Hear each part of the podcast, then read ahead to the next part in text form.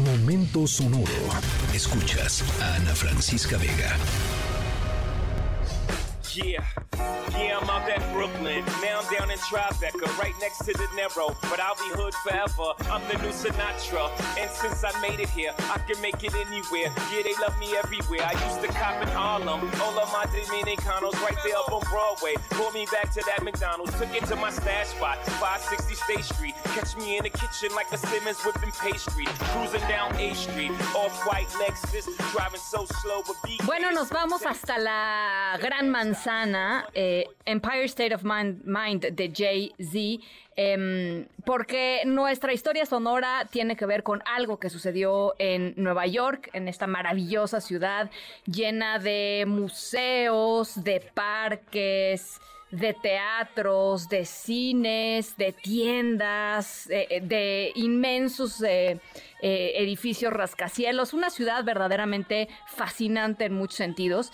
Y también porque tiene una de las mejores universidades, de las más prestigiosas universidades del planeta, la Universidad de Nueva York. Ahí eh, sucedió nuestra historia sonora de hoy, en específico en el hospital de la Universidad de Nueva York. Em, no se van a querer perder nuestra historia sonora porque representa eh, un salto eh, cuántico eh, eh, con respecto a lo que habíamos visto que era posible hacer en medicina. hasta pues hasta ayer que no sabíamos de esto que sucedió. Es verdaderamente brutal. Y al final de la historia sonora les voy a compartir una fotografía que es triplemente eh, más impactante de lo que yo les pueda narrar en este espacio. Pero al ratito les voy contando un poquito de qué va la historia sonora.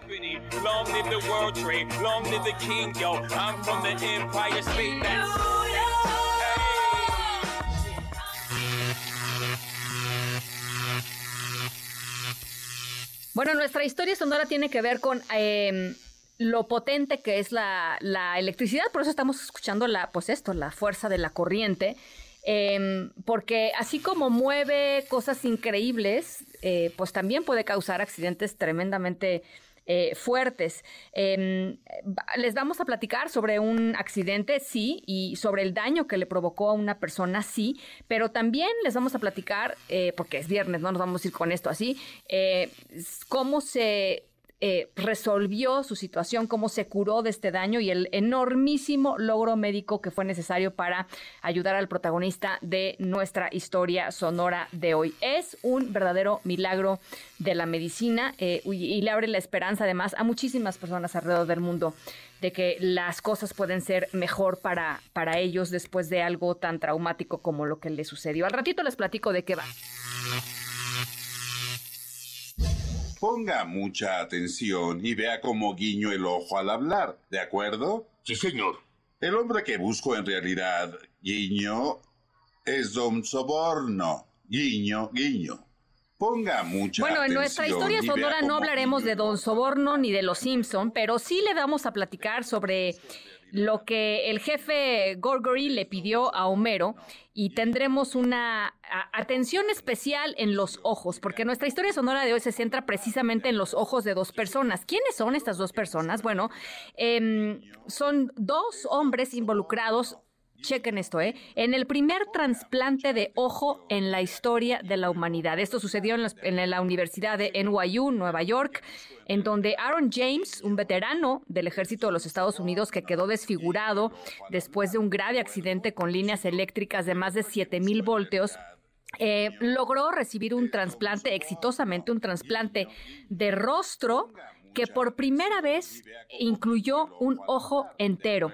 En la operación participaron 140 médicos, 21 horas, lo que se tardaron los cirujanos.